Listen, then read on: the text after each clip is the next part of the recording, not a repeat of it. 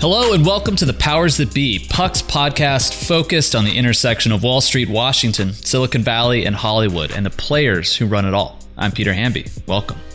First up this week, I'll be talking to Matt Belloni about the Star Wars drama unfolding at Disney, Britney Spears' star lawyer, and Succession's brilliant new storyline.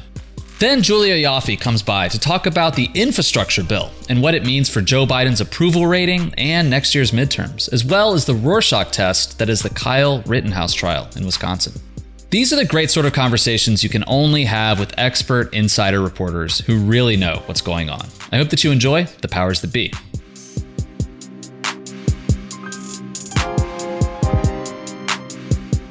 Hey everyone, joining me on the powers that be is Matt Belloni, uh, our man in Cheviot Hills, talking to me over Zoom here in the Venice Borough. Matt, did you watch Succession last week? Uh, I did, and not only did I watch it last week, but it was my second time watching that episode because I actually watched the first seven via the HBO press site a couple months ago, and I knew this episode with the shareholder vote was coming up, so I watched it the day it aired as a second time because it's my favorite of the season. Wow, I didn't know you had all the secrets. You didn't tell me yeah, this. I actually know what's coming up, but uh, but this was this was a great one. This was like Succession at its best, in my opinion, because it was basically a pure comedy. It was just kind of a slapsticky comedy of errors. It was amazing. And, and I think this weekend's sorry, this last episode demonstrated that this show is incredibly astute in talking about the powers that be. Uh, in this case, the powers of media. Uh, and I and I have a hunch that the Venn diagram between Succession viewers and uh, readers of Puck News is a perfect circle. So uh, everyone, I think, got the joke that Sandy Furness and his daughter Sandy seem to be a a parody of the Redstones. Is that was that your takeaway too? Definitely. I mean, first of all, this show has not been shy over the years. I, you know, the showrunner Jesse Armstrong has said that the Logan family is a mix of mostly the Murdochs, but it's got other elements of other media families in it. The storylines have always run closest to the Murdochs because, you know, obviously Rupert has four children. He's got the eldest that's not really involved in the business, and he's got the three younger, which are two sons and a daughter. So people have always made analogies. And then last season, there was this more liberal media family that pretty clearly was modeled after the Sulzbergers that own the New York Times, and those storylines were amazing. Then this season, about halfway through the season now, we get this image of the big rival family, and the Sandy character is all of a sudden not able to speak, has some kind of ailment, and is communicating only with his sort of maybe scheming, maybe not scheming daughter. Pretty clearly, that is the Sumner Redstone and Shari Redstone stand in. They're kind of questioning, well, wait a second, maybe he is talking to her. Maybe he's not saying what she's saying that she's saying. And obviously, people who know the Viacom saga know that Sumner and Shari had a very tumultuous relationship. And towards the end of his life, when he was incapacitated and could barely talk, there were a lot of questions as to whether she was acting in his best interests or whether she was kind of using that relationship to take the company under her own wing and uh, and kind of use some of her father's brutal tactics on him. Yeah, and that's sort of the indication we got from the younger Sandy uh, at the end of the episode uh, when she's wink winking at Shiv and cutting a deal about board seats for Waystar Royco. But I did watch the episode uh, with subtitles, which I have been doing. I've been watching most content with subtitles actually because I do feel like it brings the script to life in certain ways, uh, and especially uh, I need subtitles for the Great British Baking Show um, because I don't understand a lot of the vernacular. But when older Sandy was talking to younger Sandy in that in that room, the subtitle just said mumbles. So Presumably he was saying something, but we don't know. It's great because it adds such a level of complexity there because everybody, you know, the elephant in the room is that nobody actually has any power except these two guys who own and run their companies. And in this episode, we had Logan, who was kind of out of it and causing everyone to freak out because they had to actually make decisions on their own. And then we had this other rival who was there and, you know, I guess with it, but we didn't actually know what he thought. It was all being communicated through his daughter, who we don't know whether to trust or not. It's pretty amazing. Yeah, and I also think at one point during the show, I hit pause and I turned to my girlfriend and I said, "Can you just like sum up for me in?" one or two sentences why you like this show so much, which I, I also love it. I just wanted to hear it, it, it being articulated, like why the show has such a devoted following. And she she just said it just reveals that the people who run the world and run our media culture are either a just like us, or b incompetent boobs who are you know malevolent actors who are just kind of winging it. And I think that this episode kind of showed that in a lot of ways. Oh my god, the whole storyline with the president and how that, you know no one wanted to talk to him. They had to put Roman on with the president. And it, I, what I think it does, it like brilliantly satirizes just how nobody knows what they're doing. Yes. These people who claim to be the masters of the universe and you know are dictating what we watch, how we consume news, how we how we see the world, how we interact. They have no idea what they're doing. And is there anything sadder than a shareholder meeting at a you know Manhattan hotel where they send out a guy who's clearly a lackey to just vamp for you know hours while they're trying behind the scenes to not lose the company. Like everybody's desperate. It's kind of like I mean it's the same reason everybody liked Veep. Yes. What Veep did to politics, Succession does to business and media. I think that's exactly right. I think that's exactly right. Vamp is such a funny word too that I feel like is a media word. I first heard that when I started working at CNN and I was, you know, low on the totem pole, but in the control rooms during, you know, big breaking news moments and the EP would lean into the into Wolf Blitzer's earpiece or something and be like, vamp, vamp, when they didn't have any copy. They were waiting for like actual AP updates to come in. Vamp means improvise. And pretend you're not improvising. Improvise and pretend you're not, which, you know, in cable news is actually an important skill. Oh, God. some would argue it's the only skill. Correct. Uh, Matt, you, you wrote this week for Puck, changing topics about Disney, more specifically uh, Lucasfilm. Um, and you wrote a piece called It's Time to Take Star Wars Movies Away from Kathy Kennedy. Matt, who is Kathy Kennedy? Sure. I mean, Kathy Kennedy is a really interesting and somewhat polarizing figure in the Star Wars universe. She is a very successful film producer over the past 30, 40 years. She worked very closely with Steven Spielberg, produced some of the movies that are my favorites, probably your favorites, like you know, Back to the Future, Raiders of the Lost Ark, Goonies, all those 80s and 90s movies that you love.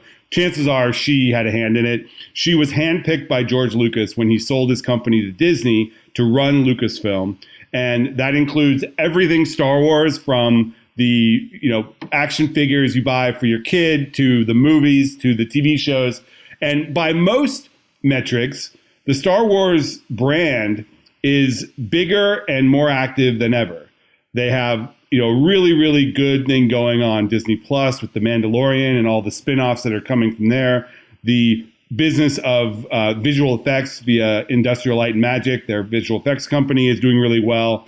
They, you know, the consumer products, you know, there's Star Wars crap everywhere you look. They've incorporated the brand into the theme parks in a way that never happened before Disney owned it. There is one glaring problem in the Star Wars universe, and it's the movies. The movies, by most objective markers, have been a disaster. That's not to say they haven't made money, there have been five movies released by Disney since they took over. They have collectively made more than $6 billion at the box office. So financially, they're okay. But creatively and in terms of where they are going with those movies, they've been a huge miss. It's now, we had a, a situation last week where yet another planned Star Wars movie, this one that was going to be directed by Patty Jenkins, who famously did Wonder Woman, that movie has been indefinitely shelved. They've had dealings with everyone from the Game of Thrones guys to Rian Johnson, who did a Star Wars movie and then Knives Out. Those have all been shelved. They can't seem to figure out where the Star Wars movies are going to go from here. And that's on top of the movies that came out, which were polarizing amongst fans and did not exactly create a lot of demand for future movies, which is a problem in the Star Wars world. So the last movie, the last Star Wars movie that came out was The Rise of Skywalker in 2019, which grossed about one billion dollars. That seems like good news. Why is it not? You know what? It does, but it actually was a disappointment. It was about 30% less than the previous Star Wars movie. And it was really creatively puzzling to a lot of people. Now, this is not a critics podcast, so I'm not going to say what movies are good or bad, but I will say that some of the creative choices in that movie, such as bringing back the Emperor, which, you know, a character that died very famously in Return of the Jedi, um, and had never been mentioned in the other Star Wars movies, all of a sudden was back and the bad guy. And they had there have been some interesting ideas and things that were explored in the second new movie, uh, The Last Jedi, where ideas like you know the Force could inhabit anybody. It could be something that you know uh, a random kid could have the Force. Those ideas were just kind of dropped in the last movie, and it was felt it felt to a lot of fans just like a cynical retread fan service. Just give the fans of the original trilogy what they want, and that may be okay. You can get to a billion dollars, but you're not going to grow a franchise that way. And when Lucasfilm is in the same company as Marvel, they are both owned by Disney. And you look at what Marvel is doing with their movies, and they are absolutely killing it. Every single one advances the franchise. It takes the story in new directions. It introduces characters that the audience really cares about. And they have a path that is mapped out for the next seven or eight years of what the Marvel Cinematic Universe looks like. That was never the case with Star Wars. And Kathy Kennedy just didn't have a plan going forward. So when you look at that franchise management, you have to start to question the person in charge. Yes, there have been some problems. Star Wars is different than Marvel. Marvel has thousands of characters in comic books that go back decades and decades. Star Wars is a franchise that is built on three movies that George Lucas created in the 70s and 80s, but there is a lot of canon in the Star Wars universe. They could have mined it a lot better for the movies, and we have an example of how that's happening with the Disney Plus shows. I mean, Jon Favreau and Dave Filoni, who managed the Star Wars universe for Disney Plus, they just hit it out of the park with The Mandalorian, and they've been able to create this universe that is going to give rise to other shows that are coming in the next year or two uh, the Boba Fett show is the, the, the one that's coming in December. But they've been able to do that in a way that the Star Wars movies have not. And a lot of people in the Disney world and the Star Wars universe are pinning that on Kathy Kennedy. But is it not a notch in her belt, though, that if the future of media is streaming television and these serialized TV projects that air on platforms like Disney Plus, those have been hits? Or did she just sort of accidentally stumble into that while whiffing on the movie stuff. If you're going to criticize her for the problems with the movies, you have to give her credit for the success on Disney Plus, and I absolutely do. I mean, most people credit Jon Favreau and Dave Filoni for the success in pulling that off. But when you are Disney, it's not good enough to just succeed on one platform.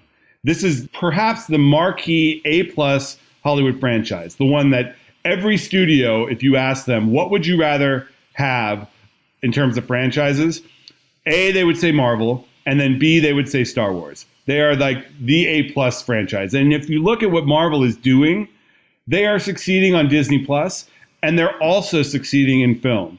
The Avengers series, which led up to Avengers Endgame, Avengers Endgame grossed $2.7 billion worldwide and kept growing throughout the franchise. That's what Star Wars should have done.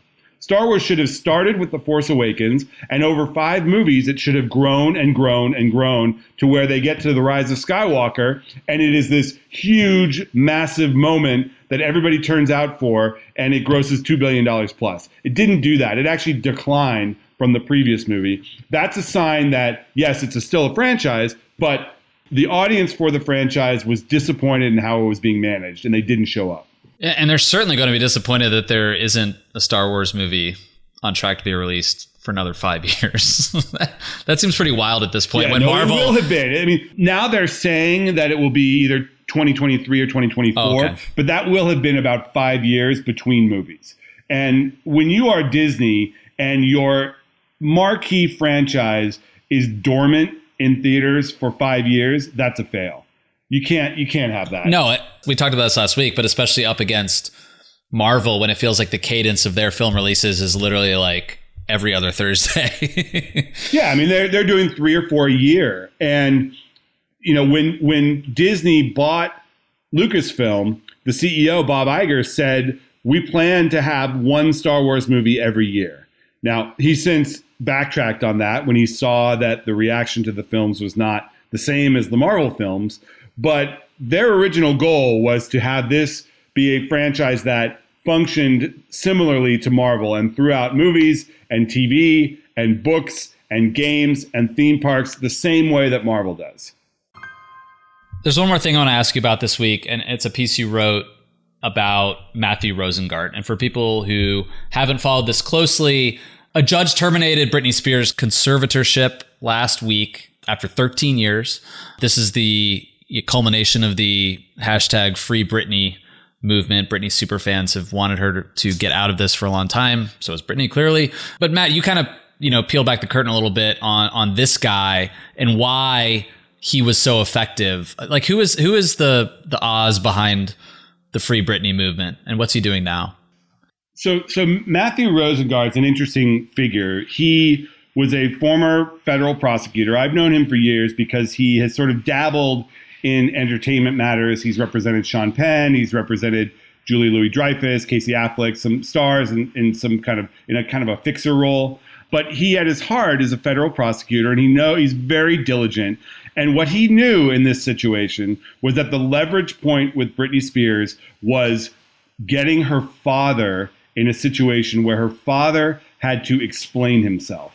Jamie Spears was the conservator of the conservatorship. He has been portrayed as, you know, alternatively as the the man who controls Britney or the guy who has been riding her coattails for the last 13 years. He's paid himself some pretty exorbitant fees and percentages of her tour. By a lot of people's estimations, this is not a great guy. And what Rosengart did was he started serving depositions and interrogatories and asking very probing questions about Jamie's role in the conservatorship and what he was actually taking out of it and what he was doing for that money that he got out of it. And lo and behold, what happened was Jamie Spears decided that he wanted to get rid of the entire conservatorship rather than answer questions about his role in it. And that was a great move because ultimately it just it ended up getting him exactly what Britney wanted, which was the conservatorship is terminated. It's over. There's also it felt like a rather sophisticated public relations push in the last couple years.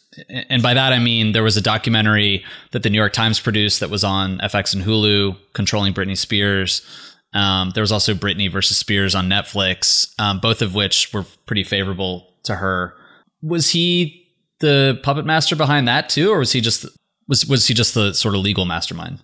I don't believe he was involved in in getting those off the ground. I don't know what he was doing behind the scenes. I think that the Free Britney movement has been going on so long now that it started to get press attention about a year or two ago, where people were kind of waking up to the fact that what Britney Spears is in her late 30s now and is still under a conservatorship. Like, how is that possible? She's she's well enough to perform a Vegas residency, but she's not well enough to drive her own car or make her own medical decisions. Like, how is that possible? So, you know, he came into this situation, and the key ruling was just the fact that the judge overseeing the conservatorship allowed Britney to hire her own lawyer. And once that happened, it gave him a window to come in and say, okay, we are now going to clean this up, and I know exactly how we're going to do it. Yeah. So, so what's next for for Mathew, and what's next for Britney, if you have a take? uh, well, I know that on, on Friday night, hours after the decision, he went out for steak and tequila with his wife, who's a, a well-known publicist, Mara Buxbaum, and some friends. They went to the Polo Lounge, and uh, it was his first time doing anything social in four months. He's been working nonstop, and he also agreed to do a a DJ set uh, on Sirius Radio's uh, Bruce Springsteen channel he's going to do a DJ set because he's a super fan. But so far, he turned down 60 Minutes. He turned down all these other outlets that wanted to interview him. What's next for Britney? I mean, they have to figure out whether they're going to go after her father now. I mean, her father has been resisting any kind of discovery as to his role. The business manager that was in cahoots with the father and uh, and has kind of been controlling the purse strings, Lou Taylor. They have to decide whether they're going to go after her. I think Britney will have some decisions to make as to the next steps, but I would not be surprised, given how aggressive he has been, if Rosengart is pushing for her to hold these people accountable for their role in all of this. Yeah, that seems like it would make sense. But you don't have any insight into her next album, I assume. Uh, I don't. I do. I do feel like if she were to tour and did some kind of emancipation tour, she could probably sell out big open stadiums. Oh, she would crush she would absolutely yeah. crush. Or or just post up in Vegas. People will come to her. Yeah. Or or continue to post uh, weird Instagram videos with her boyfriend. Those are very strange. Those are very strange videos. There is a whole there is a whole group out there that believes that you know Britney needed some kind of supervision and she is not mentally well and that her being free will actually not be a great thing for her. There is that theory out there. I don't know how valid it is, and I don't know what to think when it comes to does Britney need some kind of overseer? The fiance is a little seems a little odd, and he just did a big vanity piece about himself in the New York Times, where it was very clear that he's trying to be known as you know a dancer and an actor, and I you know we'll see how this works out, but I think on the whole, it's it's the the people I know who know about the conservatorship system say that it was really ridiculous that she was still under those conservatorship rules. Yeah, no, I think that's that's pretty clear. Even whatever you think about her mental capacity. All right, Matt. Uh, thanks so much. Talk to you next week. Thank you. Coming up, I talked to Julia Ioffe about the Kyle Rittenhouse trial, the infrastructure bill, and why it might not be enough to help Joe Biden heading into the midterms. Thanks again for listening to The Powers That Be and for supporting Puck, our new company focused on the inside conversation, the plot that only the insiders know. The real story at the nexus of Wall Street, Washington, Silicon Valley, and Hollywood. Puck's content is great. I mean, we've already made it to 10 whole podcasts. 10. And we're just getting started. When you subscribe to Puck, you're supporting our great team, empowering us to do the work that really matters and grow our business and pave a path for a new media model. So check us out at puck.news. Welcome back, everybody, to the Powers That Be. I'm Peter Hamby, and I'm now joined by our woman in Washington, to paraphrase Graham Greene, Julia Ioffe. Sup. Sup. Graham Greene wouldn't say sup. he would just feel guilty all the time for being a Catholic. Um, I want to ask you about the BIF, the bipartisan infrastructure bill. That's very Washington, D.C. jargon for one of the biggest spending packages in American history that President Biden signed into law this week. Before getting into the nitty gritty of what's in the bill, which I want to ask you about, Biden's disapproval numbers have only been climbing since August. His approval numbers have been down since then. Will this save him? Will this will he get a bounce out of this? Where's the bounce? uh, I think that's the you know that's the question every Democrat in, in Washington and especially in the White House is asking themselves. Uh, I think there's a worry that with BIF and the like, which is the Build Back Better plan, if it passes, there's a worry that those programs will kick in only around 2023, so a year after the midterms, and that it won't be much help. I've been thinking about Biden's ratings and how we talk about ratings and how it's kind of a self fulfilling prophecy sometimes.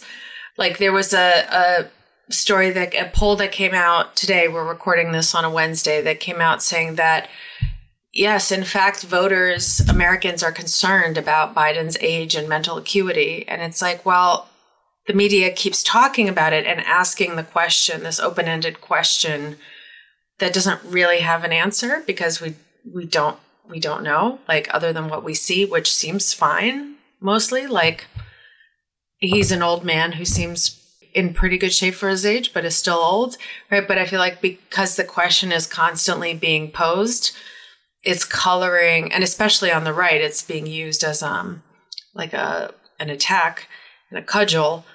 Feel like it's coloring people's impressions. It's like constantly asking, you know, when did you stop beating your wife?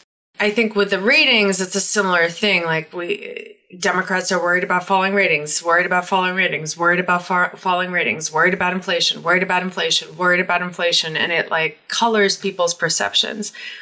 I think some of the falling ratings is a very long-winded introduction, but some of the falling ratings I think are kind of to be expected, but also part of Americans' wishful thinking that we could get rid of Trump and everything would be fixed. When in fact, what Biden inherited was like, you know, a hotel room the morning after Keith Richards stayed in it. you know, like he is a once in a century pandemic.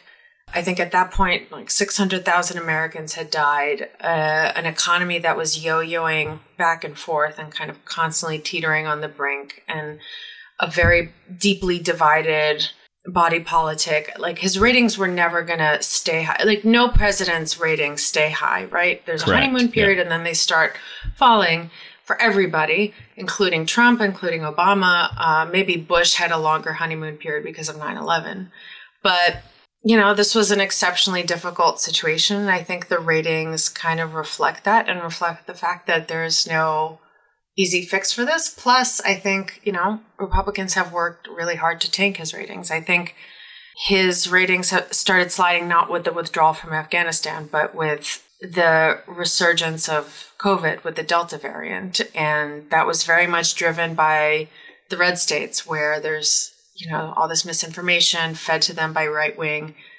um, propaganda outlets media outlets uh, about you know the dangers of the vaccine and how COVID is bullshit, and you know they've made the situation worse, which makes Biden look worse. And I feel like there's just like a, a lot happening there, but I don't know. I don't know if BIF or Bubba will help him and the party in the midterms. yeah, I think short, the long answer. Sorry. No, I mean I think that that was one of the fallacies of the commentary around the Virginia governor's race, which was if they only pass one of these bills before the election, that will help Terry McAuliffe. But I mean, these are long tail spending bills. And in the same way that we saw, you know, American Recovery Act signs on highways years after Obama passed that bill, you know, the the fruit of of this infrastructure bill will be seen in minimum six months, one year, two years, three years, and I think, but I think that gets to my next question though, which is, or, or sorry to interrupt, are also Obamacare. It was passed, and the wave, the Republican wave in 2010, was just annihilating for Democrats, and now it's an extremely popular feature of the American political landscape that you know Republicans, as much as they want have tried, have not been able to undo. In part because it's very popular, but it certainly didn't help Democrats right after it was passed, to your point. In fact, it hurt them. It did. And and part of that is the way Republicans define the bill. You know, we all remember, sorry, many people listening might not remember Sarah Palin coining the phrase death panels, et cetera, which was a, you know, both a, a, a way to rally the Republican base, uh, but also, you know, for low information independent voters, that was a concise way of processing at least part of Obamacare. And I think the more important political outcome right now from the the BIF is the race to define it and message it to the American public. Uh, you know, you've seen Democrats in the last couple days. Biden signed this bill on Monday, Tuesday. Monday.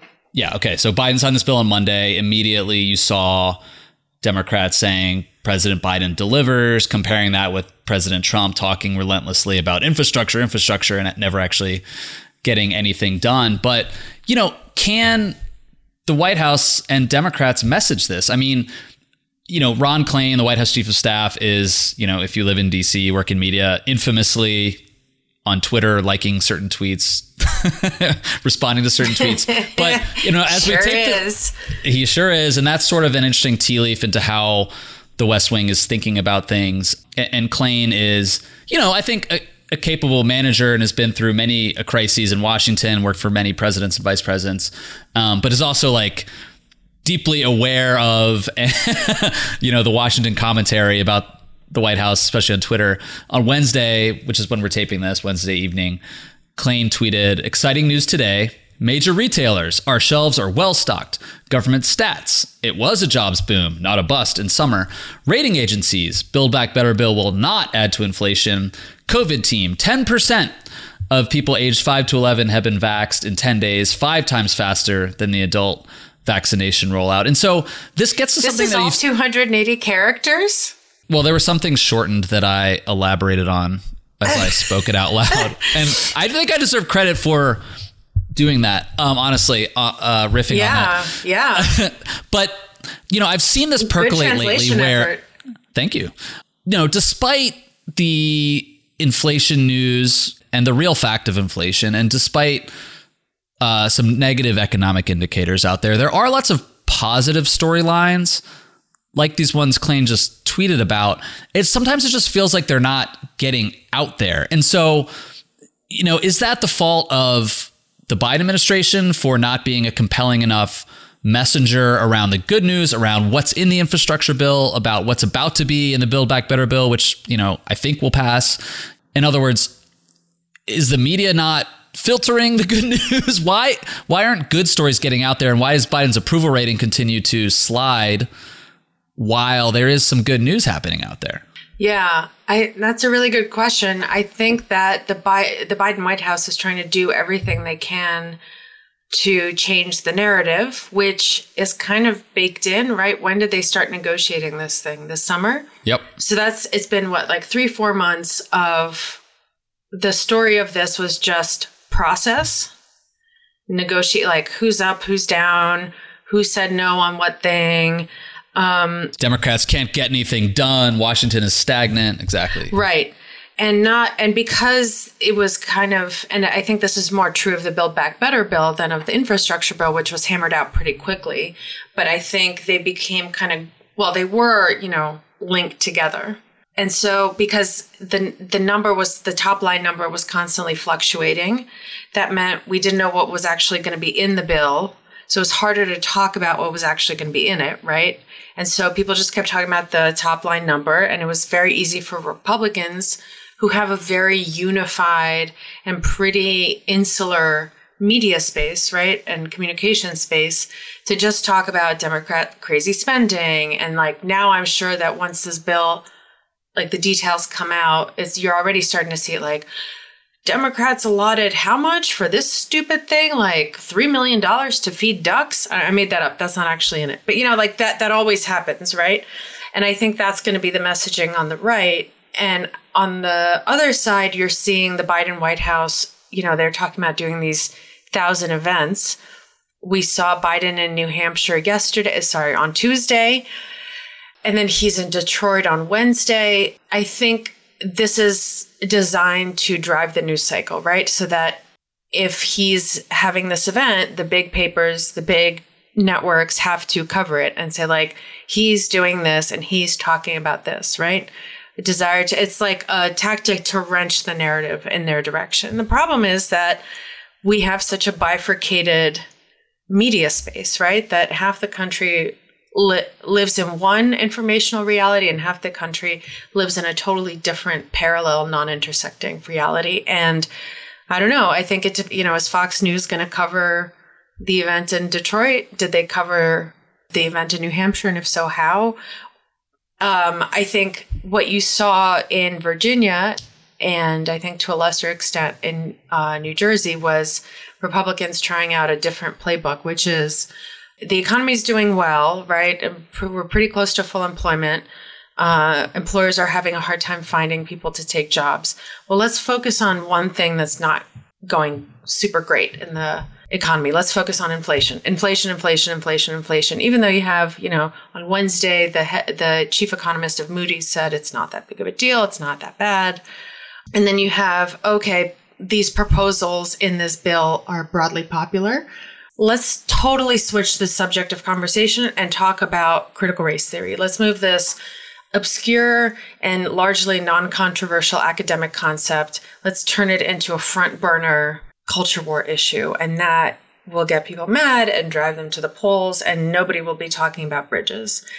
And I yeah. think the other thing that's going to happen, my prediction is um, that a lot of, you know, the 13 people, 13 Republicans in Congress and the House of Representatives who voted for infrastructure are now getting death threats from other Republicans and real right like right right wingers in the Republican Party want them punished, which is crazy. Like why would you punish somebody for voting across the aisle? So that only 13 people voted for it, but the money is going to all 50 states. So I am sure that eventually Republicans who didn't vote for it, who wanted their fellow party members disciplined, censured, whatever, for it or killed for it are going to eventually take credit for whatever bridge is built in their district or the broadband that is put out, right? And so, like, I don't think that it's going to be Biden and the Democrats reaping the full political benefits of this, just like they didn't reap the full benefits of Obamacare. Yes. And we saw this earlier in the year, right after Biden became president, when he passed, you know, a massive COVID stimulus bill most Republicans voted against it, but then a few weeks later we're turning around and tweeting about how the government is getting restaurant relief to their district, et cetera, et cetera. Um, so that that seems unsurprising. You just made a couple very interesting points. One of them is I do agree with you that from here until the midterms, a lot of what Biden does or does not do, whatever he's getting done, will be lost in the fog of how the Washington press covers presidents and midterm elections, which is, as you noted, through approval ratings. Uh, there, and I wrote about this for Puck a couple months sure ago. Did. When it was his, a great no, piece. Yeah, his numbers his numbers started to fall, and there's a rhythm to these things, like you mentioned. There's the honeymoon; they go down. The press turns on the president. They talk about whether he can come back, and you know that. Well, and they and they. Sorry again to interrupt, but they also talk about the lowering the falling approval rating, which I think only serves to lower the approval Correct. rating. That's Nobody likes right. somebody who's becoming less popular. Totally. There's a bandwagon effect that goes both ways in both political campaigns and in presidential approval. And you're absolutely right. If you hear atmospherically that Biden isn't doing so well, if a pollster calls you, what yep. do you say when you ask the president? I don't know. The guys at work were talking about how he's not doing well. He's not doing well. Um, yep. You know, the second thing is, and and both of us wrote about Virginia and critical race theory, but this gets to something very interesting that you just said at the at the tail end of the piece I wrote, I talked to a Democratic strategist in Virginia who said the kind of culture war, critical race theory stuff that Republicans are trying to run on and change the subject to can only be battled against with a democratic economic message that says here's what we're doing for you. And like sure, I think that's something Democrats have kind of always said in modern times, but I do think the midterms, the next presidential election, that years moving forward. And this has happened before. I mean, remember the book "What's the Matter with Kansas" that came out after Kerry lost in 2004. You know, it made the argument that at least sold a lot of books that Republicans change the subject to culture war issues to change the subject away from economic issues.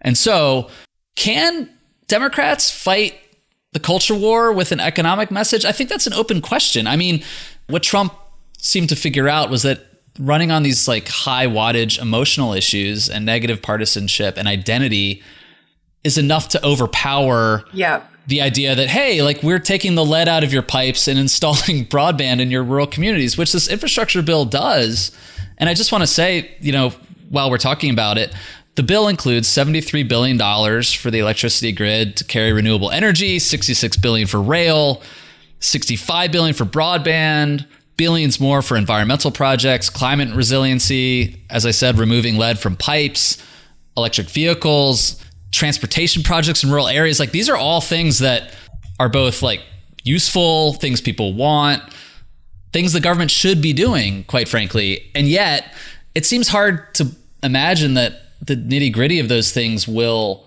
surface on cable news and on Twitter for the next 18 months, right? Totally. And I, I really agree with you. I think, you know, cable news is like the visual version of, or it's become the visual version of Twitter, you know, just like chase the shiny object that everybody else is chasing and then drop it and chase a different one. like even the the media that go more in depth, you know, your NPRs and your New York Times and your pucks. See what I did there? You know, even then it's like how do you write about something that doesn't exist? You can list all the things that you just listed, but I think people minds start to like wander and their eyes glaze over. They hear these numbers and these like vague descriptions. But how do you as a journalist, for example, write about it? Like how do you write about something that hasn't been built yet? Hasn't even been money hasn't even been allocated to and the plan has not even like been drawn up yet. Right? That's very hard from the media's perspective to cover when there's this tantalizing and very easy story of falling ratings. And the other point you made, which I think is exactly right, and your I think your pollster is wrong or your strategist is wrong.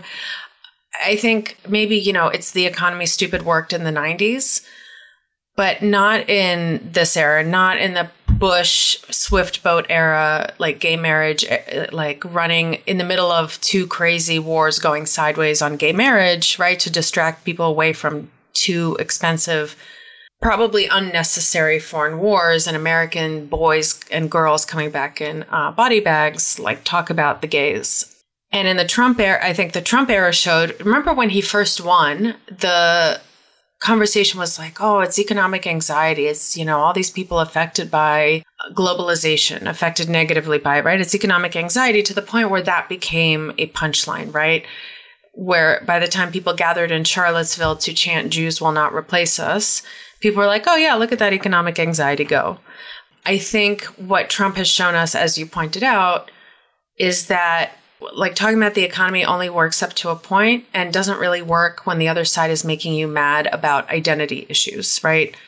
And Democrats do well when they talk about identity issues and on the other side when they mobilize, you know, now you're seeing Democrats starting ahead of the midterms to mobilize, to try to mobilize their black voters and Hispanic voters and young voters and Republicans do the same by mobilizing and infuriating white voters, right? It's white identity politics on that side. And I think that, like, I think liberals often talk about, like, well, why do people vote against their economic self interest, right? Like, why would you vote against somebody who's going to expand your medical protections and your medical coverage and lower your drug prices? Well, because some, like, the person closer to you that you believe more is making you mad about, you know, the black family next door or the next county over, and, or, you know, or about somebody teaching your kids in school that they're racist oppressors and they're coming home crying. And I think that in the in this era where everything is so fragmented and everybody's so siloed, I think those identity issues are a lot, a lot, and cultural issues are a lot more potent than the economic ones, which is why you immediately saw like as soon as Biden was sworn in, you saw the Republicans like grasping for one of those, right? But They tried with Dr. Seuss, well, that didn't work quite well. Then they tried with, I don't know, did they try with like SpongeBob SquarePants? I don't know. You know, and now they finally they finally lit on critical race theory, and it works because white parents can be kind of crazy, right? like and everybody should read Baratunde Thurston, our colleague, uh, wrote an amazing piece about this for Puck about white parents and this backlash to this golem of critical race theory. It's a really amazing and p- powerful, moving piece. I agree. And I also want to pivot to another story that's at the center of the culture wars right now, which is the Kyle Rittenhouse trial. You know, as we tape this, arguments have have wrapped, the jury is deliberating, so, you know, we could have a verdict any any moment, any day now. But you know, the reason I say this trial is at the center of the culture wars, which is that is this is a trial that is coming down to self-defense, whether Kyle Rittenhouse was within his rights in the state of Wisconsin to shoot three people, kill two of them, wound a third.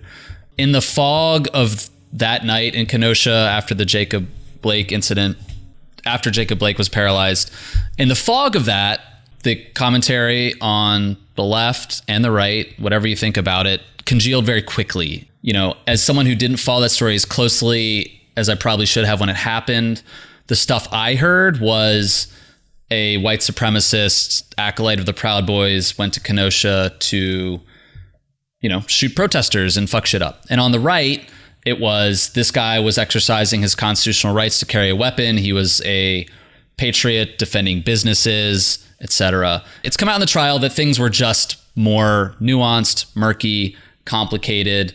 Um, it's also come out in the trial that the judge has as his ringtone Lee Greenwood's proud to be an American, that he said a couple weirdly racist things about Chinese food and black people. He's clearly shown a sort of bias toward the defense and ridiculed the prosecution. The defense has motioned for a mistrial with bias. What is beyond placing a bet on the outcome of this trial? What has what has this trial revealed, not just about the case itself, but about our politics, the atmospherics around it, our media? I mean, it's it's been a fascinating few weeks, to be honest. Yeah, totally. And it's I think in some ways, like you said, it's become a kind of Rorschach test. And some people look at it and see a legal system that is corrupt and stacked against people of color, and that our legal system is basically dedicated to protecting people that look like Kyle Rittenhouse which you can see in, you know, the judge's deference to Kyle Rittenhouse and the defense, which like yes, you're innocent till proven guilty. Yes, you have a right to self defense. But this seems to go above and beyond. You know, this escalated this week to the judge letting Kyle Rittenhouse pick the numbers associated with jurors out of a like a lottery drum. You know, because there were 18 jurors chosen and he, 12 needed to be picked. And Rittenhouse was pulling those little slips of paper out of the drum, which is just so like you don't need to do that for somebody who is um, accused of the things Rittenhouse is doing, and also like dismissing the gun charge against Rittenhouse, which you know that people thought that would be the easiest thing to nail him on because he was 17 years old carrying an AR-15 when the age at which you're allowed to carry a gu- have a gun, purchase a gun is 18. And it was dismissed on a technicality. So people some people look at that and see like of course of fucking course. And I think especially people of color look at that and see like we've told you this for centuries that this is a legal system that was built to protect slavery and then segregation and the rights of the oligarchy against the regular people, etc. And then people on the right look at it and see a young man who was trying to do good, who went to protect property against these marauding socialists and people attacked him and he just acted in self-defense and the liberal mainstream media have nailed him to the cross and have destroyed his life and uh, convicted him before there was even a trial uh, i think as always with every story every story is always more nuanced more complicated than it seems at first blush or that it or how it's portrayed on twitter or cable news I know like the New York Times and other publications have done deep dives into this and have shown kind of the murkiness of it.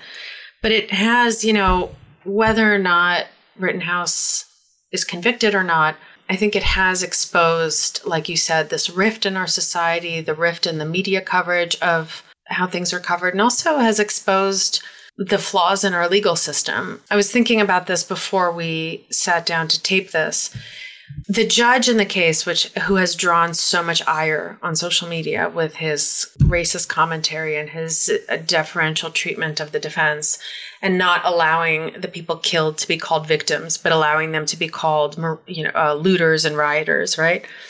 I think just like the Trump era exposed our naivete and our collective wishful thinking about institutions right? The institutions will save us. The yes, Trump is a maniac, but the institutions will save us as if institutions are these disembodied or like benevolent transformers or whatever, like comic book action figure uh, you want, who will protect our democracy.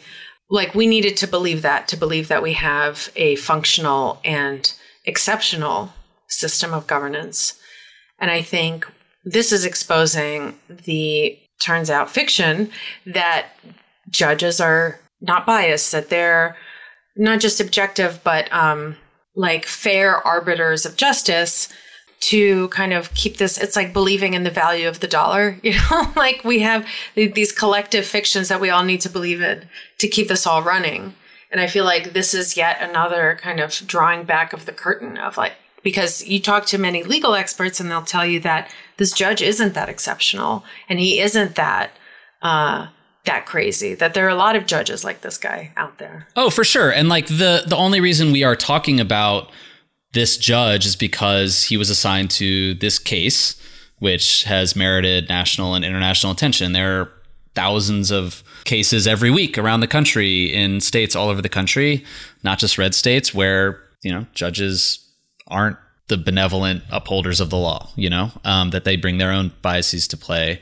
Um, you know, and like just as a devil's advocate argument here, you know, the the right continues to make this point that, you know, Rittenhouse, regardless of what happens in the trial, was already tried in the media, social media world that we live in. He was immediately painted as a white supremacist villain, and that he was guilty and will be guilty for the rest of his life on on Google in public whatever school he goes to whatever job he has he will for a lot of people be a white supremacist murderer when the video shows that it was a little more murky than that and that the rush to judgment by the press and the left uh, about this guy whatever his motives is now being validated by this case. And that's sort of that the only reason i bring that up is to to further demonstrate what we're talking about which is the the complications of this case and that in our political moment in the social media era it is as you said a rorschach test. Regardless of what the facts of the case are the outcome of the case you just bring to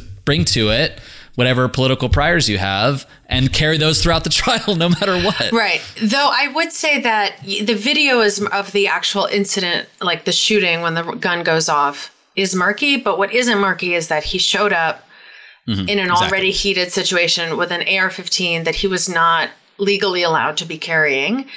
And, you know, there is a question of, and you had this question in the Trayvon Martin, George Zimmerman case of like, is it self defense if you provoke a situation in which violence can happen?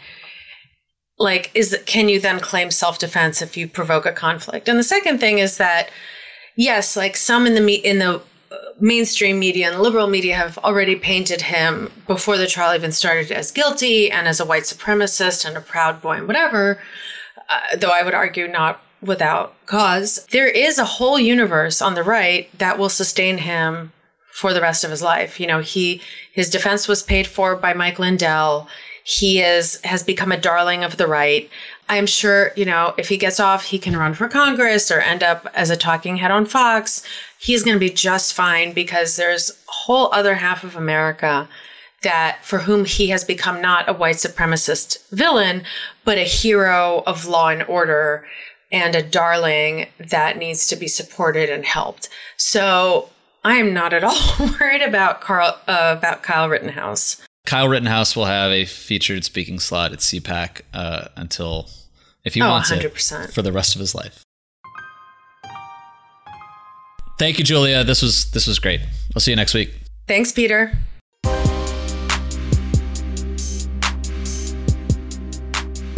Thanks so much for listening to another episode of The Powers That Be. As a reminder, The Powers That Be is the official podcast of Puck We'd like to thank Eric Johnson of lightningpod.fm, our partner, for his support. And thanks too to Liz Goff and Ben Landy for their production help. I'm Peter Hamby, and I will see you next week.